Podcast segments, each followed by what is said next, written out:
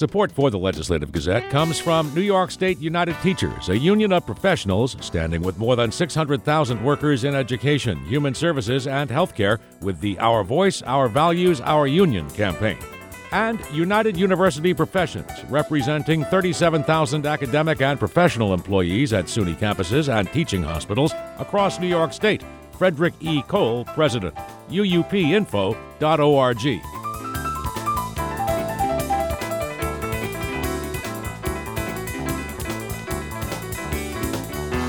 The federal pandemic relief package moving through Congress will go a long way toward filling New York's multi-billion-dollar budget deficit, but Governor Andrew Cuomo and the state legislature will still need to plug a smaller gap. As the Legislative Gazette's Karen DeWitt reports, getting there could be tricky, with the governor embroiled in two scandals, the Democratic leader of the state Senate calling for his resignation and Republicans pushing for impeachment. New York State would receive about $12.5 billion to help fill what Cuomo says is a $15 billion budget gap for this year and the next fiscal year. More than half of that deficit was caused by revenue declines and additional spending because of the COVID-19 pandemic, which hit the state hard last spring. New York Senator and Senate Majority Leader Chuck Schumer says New York City would receive $6 billion to help in its economic recovery from the pandemic. Other local governments around the state would get $4.9 billion, and $9 billion would go to schools. Cuomo, speaking in a conference call with reporters on Sunday, says there are still tremendous needs created by the pandemic, like assistance in paying for rent and daycare and additional unemployment benefits. He says new taxes will still have to be part of the discussion. And what are the smartest and best ways to raise revenue? You can raise revenue in ways that actually cost the state revenue. Cuomo's plan would add a new higher income tax bracket for New Yorkers making over $5 million a year. But the governor has also said he worries that raising taxes on the wealthy will cause millionaires and billionaires to move to another state. More than 100 Democrats in the state legislature want a more expansive plan that includes additional higher income tax brackets. The relief money could make it easier for Cuomo and the legislature to come up with a new budget by the March 31 deadline. But negotiations could be hampered because relations between the governor and the legislature are at an all-time low. State Senate Leader Andrea Stewart-Cousins is calling on Cuomo to resign, and the Assembly Speaker Carl Heastie is urging the governor to seriously think about stepping down. Cuomo is embroiled in two scandals, one involving women who have come forward with accusations of sexual harassment and inappropriate behavior, another over his administration's withholding of the true numbers of New Yorkers who died of COVID in nursing homes. The state's attorney general is investigating the sexual harassment charges, and there's a federal investigation into the nursing home controversy. But Cuomo, in the conference call, said there's no way that he will resign. And on Monday, he tried to show that he was carrying on with business as usual. Let's give them a big round of applause. With a visit to the state vaccination site at the Javits Center on the west side of Manhattan, where he held an event with African American leaders to promote the vaccines. There is a hesitancy problem in the black community. Now, they call it hesitancy. I don't like that word, hesitancy, because it's a baloney word, hesitancy. It's not hesitancy. Call it what it is. It's a lack of trust. It's a lack of trust. The event was closed to the news media, and the governor did not take any questions afterward. Meanwhile, Republicans, who are in the minority in the legislature, announced plans to circulate an impeachment resolution among members. Assembly Minority Leader Will Barclay says it's the first step in holding impeachment proceedings in his House. A few Democrats have expressed support, but the Democratic leadership in each House so far has not. Barclay says it would be in Democrats' interest to back the impeachment resolution. He says otherwise, with all of the tensions over the scandals, it's going to be tough for them to work productively with Cuomo. This really has to be a bipartisan effort, and they're going to continue to deal with that amount of members in both houses calling for his resignation, some calling for his impeachment. How are they going to govern? The governor has asked lawmakers and the public to wait until the results of the attorney general's investigation into the sexual harassment allegations are known. But Barclay and others say waiting is a luxury that the state can no longer afford. In Albany, I'm Karen DeWitt.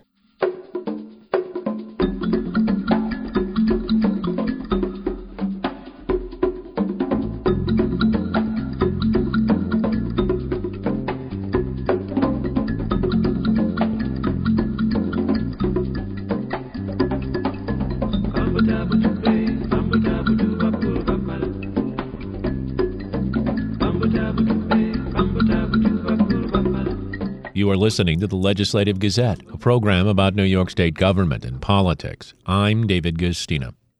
Joining us now, Legislative Gazette political observer Alan Chartock. Report published by the Times Union of Albany. Alan says an aide to New York Governor Andrew Cuomo says the Democrat groped her in the governor's mansion late last year. It's the most serious allegation against the embattled governor to date. The three-term governor faces harassment allegations from five other women. The female aide was not identified by the newspaper. She said that he had reached under her blouse. Through a spokesperson, the governor again on Wednesday denied ever touching a woman inappropriately. Continued calls for him to resign. He's waiting for the Attorney General's investigation. Others are supporting that, but the shoes keep dropping. Well, they do. David, I get more telephone calls than you can believe about people who want to know what it is that's going to happen to Cuomo. What's he going to do? As if I know.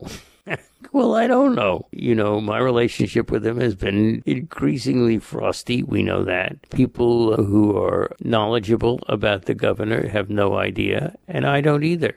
Look, if his numbers are really as low as we're hearing, 38% now in approval, that's probably the most important thing. He won't get out until he has to get out. Now, what's the investigation going to show? In terms of his liaisons with women, it's going to show that what they said was true.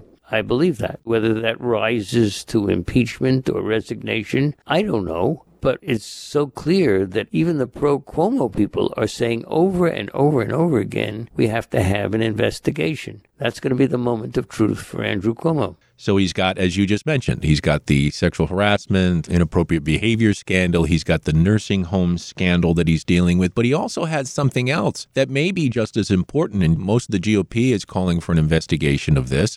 And that's faulty bolts on the Mario M. Cuomo Bridge. Yeah. Well, you know, I want to hear more about this story. Obviously, when people are attacking him on every front that they possibly can find, this is another one. Now, if there were just some faulty bolts on the Mario M. Cuomo Bridge, well, you know, that happens in construction projects. If he knew about it and covered it up, that's worse. And it's always the cover-up that gets them, David. It's not that, you know, you build something, something's going to go wrong. But if you knew it and you covered it up, that would be particularly bad. Now, I don't know what the truth is here. When I first heard about the story, I sort of shrugged. Now, I'm wondering.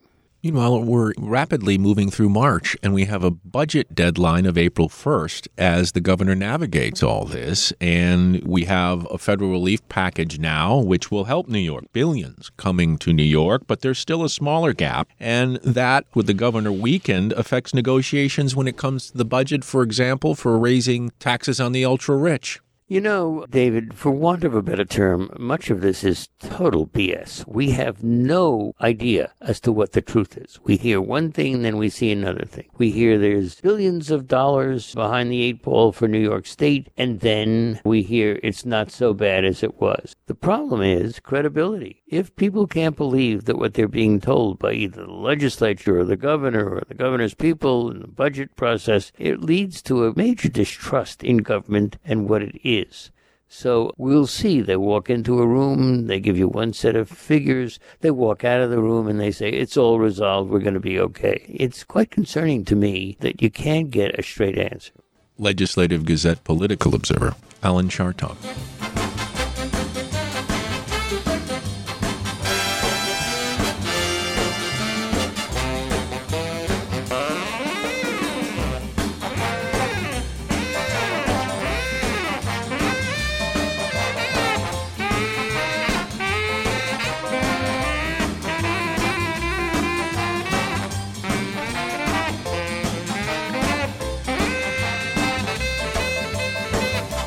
You are listening to the Legislative Gazette, a program about New York state government and politics. I'm David Gustina. With eviction moratoriums continuing for almost a year, lawmakers in Albany are trying to find ways to assist landlords struggling from a loss of rent during the pandemic.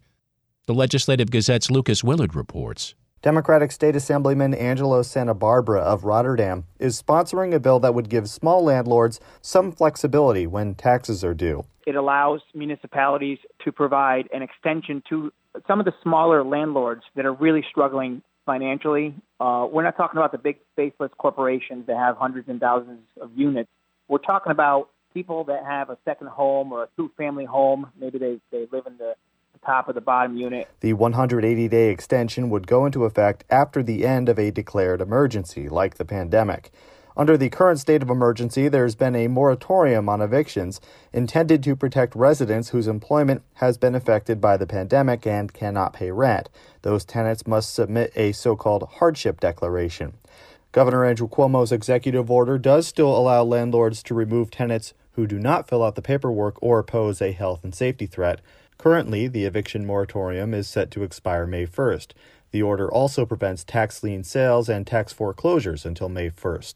Santa Barbara's bill, as written now, would apply to landlords with fewer than 5 properties. And they've been taking it out of their savings account, and those savings accounts are running pretty low. The last thing we want to see now is these property tax bills come due and these homes go into foreclosure, because that could lead to another crisis, another housing crisis. Chris Morris, director of the group called Schenectady Landlords Influencing Change, invited the assemblymen to speak during a virtual meeting of the group Wednesday evening. She's supportive of the idea, but also wants to see relief payments provided directly to landlords who have gone without income during the pandemic. Any hold off of anything that's due is not going to help a whole lot, because they need the money to begin with. You can't pay off something if you don't have the money. Morris acknowledged the hardships the pandemic has caused on landlords and tenants alike. More than a snowball effect, she likened it to an avalanche. This is a blow to those who have invested with the purpose of staying invested and working their properties and living off of their properties. And their livelihoods are at stake as much as the tenants. However, tenants need to have homes. This is a serious situation. Some localities have attempted to provide relief to property owners.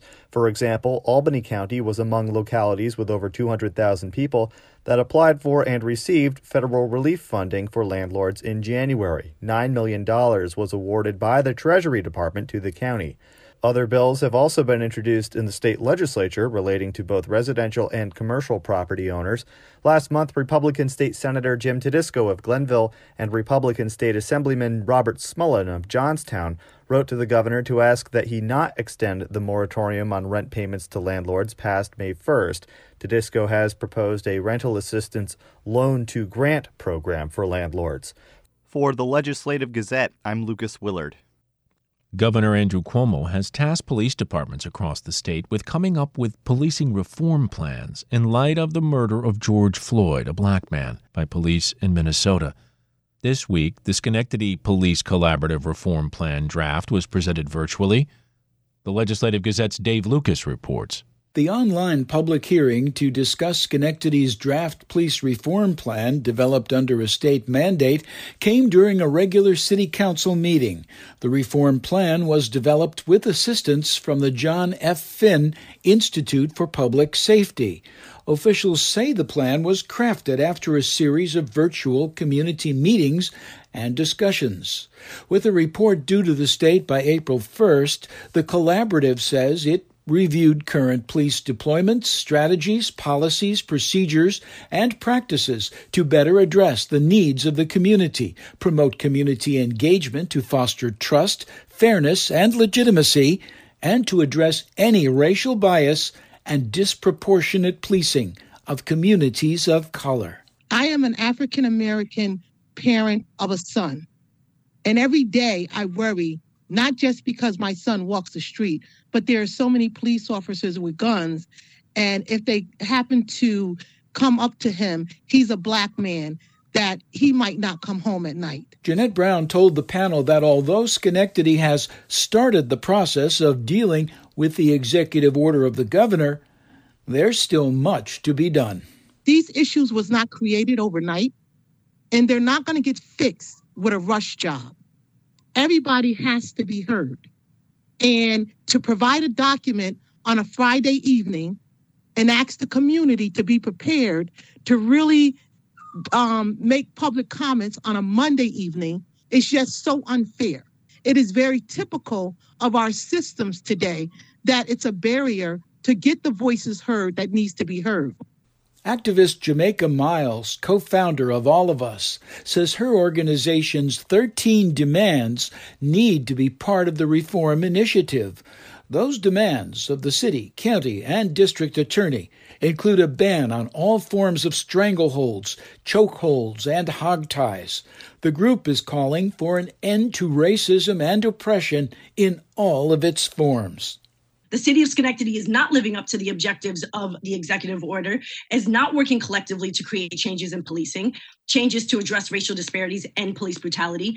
And the draft of the recommendations report from the mayor and the chief of police, because that's who it's from, it reads, in conjunction with independent research and work of the John Finn Institute for Public Safety, the recommendations put forth signify the acknowledgement of community needs. Well, guess what? This fails to acknowledge the local research and work of All of Us or the NAACP. The report in its entirety is not, quote unquote, tailored to specific needs of the community, and it especially does not address the high needs of police community interactions. 24 recommendations made in the draft report include changes to community policing and community engagement, use of force, de-escalation training, harm reduction, and community health initiatives, along with diversifying the department, implementing anti-racism training, and establishing substations within neighborhoods most affected by over-policing. Miles says all 13 of her group's demands should be included in the final version of the report to be sent to the governor.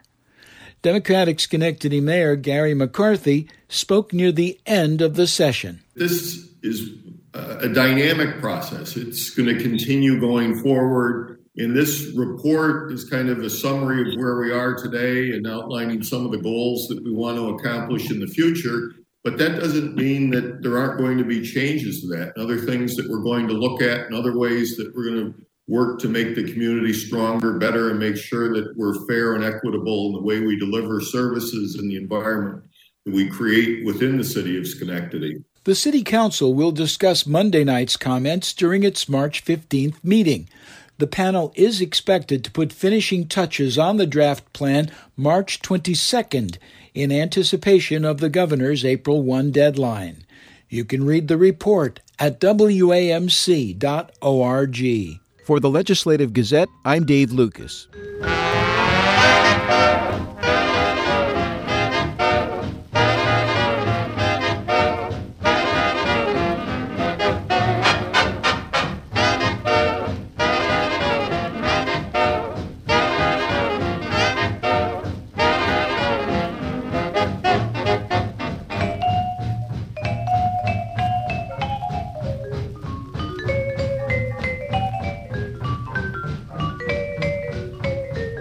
You are listening to the Legislative Gazette, a program about New York State government and politics. I'm David Gustina.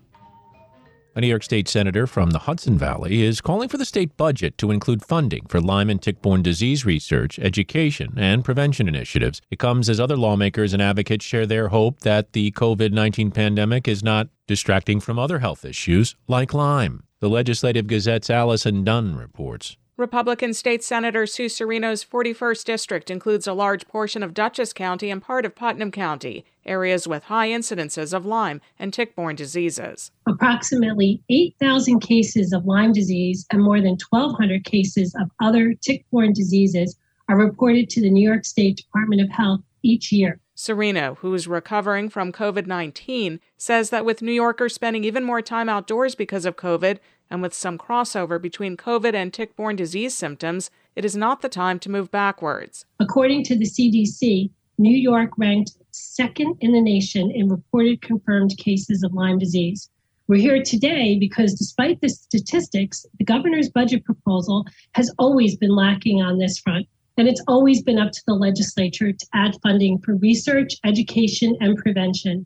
In 2018, we were successful in including an unprecedented $1 million for these efforts, and the legislature has gone on to secure $250,000 in each of the last 2 years. Serino and a group of bipartisan lawmakers and advocates are calling for the inclusion of resources. This year, the governor's executive budget proposal not only fails to include new funding to combat the spread of Lyme and tick-borne diseases, it even goes so far as to eliminate the measly $69,400 that has been dedicated to the State Department of Health for Lyme and other tick-borne illnesses for research, prevention, detection services, and expenses in years past. She calls it a drop in the bucket for an issue that affects thousands of New Yorkers. Republican State Senator Daphne Jordan of the 43rd District says the lack of funding is insulting. Columbia County, all of which is in my Senate district, has been characterized as ground zero for Lyme disease. And it's vital that New York State continue making real progress toward combating this public health crisis. Holly Ahern is Associate Professor of Microbiology at SUNY Adirondack. She says there is a significant undercount of cases each year, as confirmed by the Centers for Disease Control and Prevention. The CDC recently revised their accounting method and used data from insurance databases to estimate Lyme disease cases. And as a result of this investigation, last month, the CDC increased that number to nearly 500,000 new cases of Lyme disease occurring annually. Ahern also is vice president of the Lyme Action Network. So this latest estimate puts Lyme disease in the position of the third most common bacterial infectious disease in the U.S. Dr. Brian Ladet is assistant professor of environmental and forest biology at SUNY College of Environmental Science and Forestry. Here in Central New York, we've seen a 439% increase in Lyme disease rates. Now, if we overlay other diseases like Babesia, Anaplasma, they're coming, they're spreading, they're affecting downstate, and they're coming out west. He says climate change is expanding ticks' habitat, and he adds there is a disconnect between federal funding and the number of Lyme cases. If we look at the funding rates from 2020 from the NIH, tuberculosis, which is a disease we don't really deal with, $516 million. Malaria, how many people have gotten malaria recently? $208 million. Oh, there's Lyme disease, 34 million. So we're doing really good with Lyme disease. We're at least doing better than West Nile virus, who has 600 cases in last year, and smallpox, which is the only disease humans have eradicated from the planet. The NIH is the National Institutes of Health. For the Legislative Gazette, I'm Allison Dunn. The New York Farm Bureau advocates for one of the state's largest industries, agriculture. And the group recently released its 2021 national priorities. The Legislative Gazette's Pat Bradley has more. State Farm Bureau officials outlined four key policy issues the group wants Congress to address this term: labor reform, the pandemic, trade, and climate change. Farm Bureau President David Fisher would like to see a comprehensive approach to farm labor that addresses full-time and seasonal workers. President Biden has put forward the U.S. Citizenship Act of 2021, and Fisher is hopeful it will drive what he sees as needed reforms. Well, we were pleased to see that it offers hope for farm workers who are currently in this country to remain here with legal permanent resident status. The legislation still does not address the long-term needs of our farmers, farm workers, and food supply. We see the president's proposal as a strong starting point, and many more discussions need to be had. This includes reforming the H-2A federal guest worker program to allow farms to be matched up with foreign workers who could stay for longer than a growing season. This would be extremely helpful for our state's dairy farms. The vaccine rollout so far has not included farm workers. The Farm Bureau is encouraging New York State to include agricultural workers in Phase 1B, in alignment with CDC recommendations. Fisher notes that some farms have volunteered to be vaccination sites and are working with migrant clinics and county health departments to be ready. One of the obstacles has been the supply of the vaccine. We're encouraged as production ramps up, but New York Farm Bureau will continue to make the case with federal officials that more should be targeted to the farming community, along with necessary personal protective equipment. Senior Associate Director of Public Policy and National Affairs Lauren Williams says a new federal administration means new trade opportunities for agriculture. We are encouraging the Biden administration to continue to build back with China. We also continue to monitor the implementation of the U.S.-Mexico-Canada agreement, including the implementation of the produce plan to assist New York's fruit and vegetable growers. We are also asking the White House to join the comprehensive and progressive Trans-Pacific Partnership Agreement, as well as expand opportunities with the European Union and United Kingdom and other nations. There's much potential around the world for our farmers to sell their quality goods And we're really hoping they have that continued access. Williams says farmers see the impacts of climate change directly, and that's one reason the Farm Bureau wants environmental policies to be science-based and practical for agriculture. Farms are part of the solution to addressing climate change. Climate-smart farming practices can serve as carbon sinks, helping mitigate the amount of greenhouse gases emitted into the atmosphere. We are ready to work with the administration on science-based, voluntary, and market-driven programs. Fisher, who owns a dairy farm in Madrid, New York, reported that the dairy sector is expected to struggle as the price of milk to the farmer is forecast to plummet while expenses rise. Futures prices don't look very good for next year, and grain prices are very high, so it looks like it could be a challenging year next year for the dairy industry. Prices went from extremely low to reasonable in the fall and now headed back south again. The Farm Bureau is also working to assess possible reforms to the Federal Milk Marketing Order, which establishes the provisions for processors to buy fresh milk from dairy farmers. For the Legislative Gazette, I'm Pat Bradley.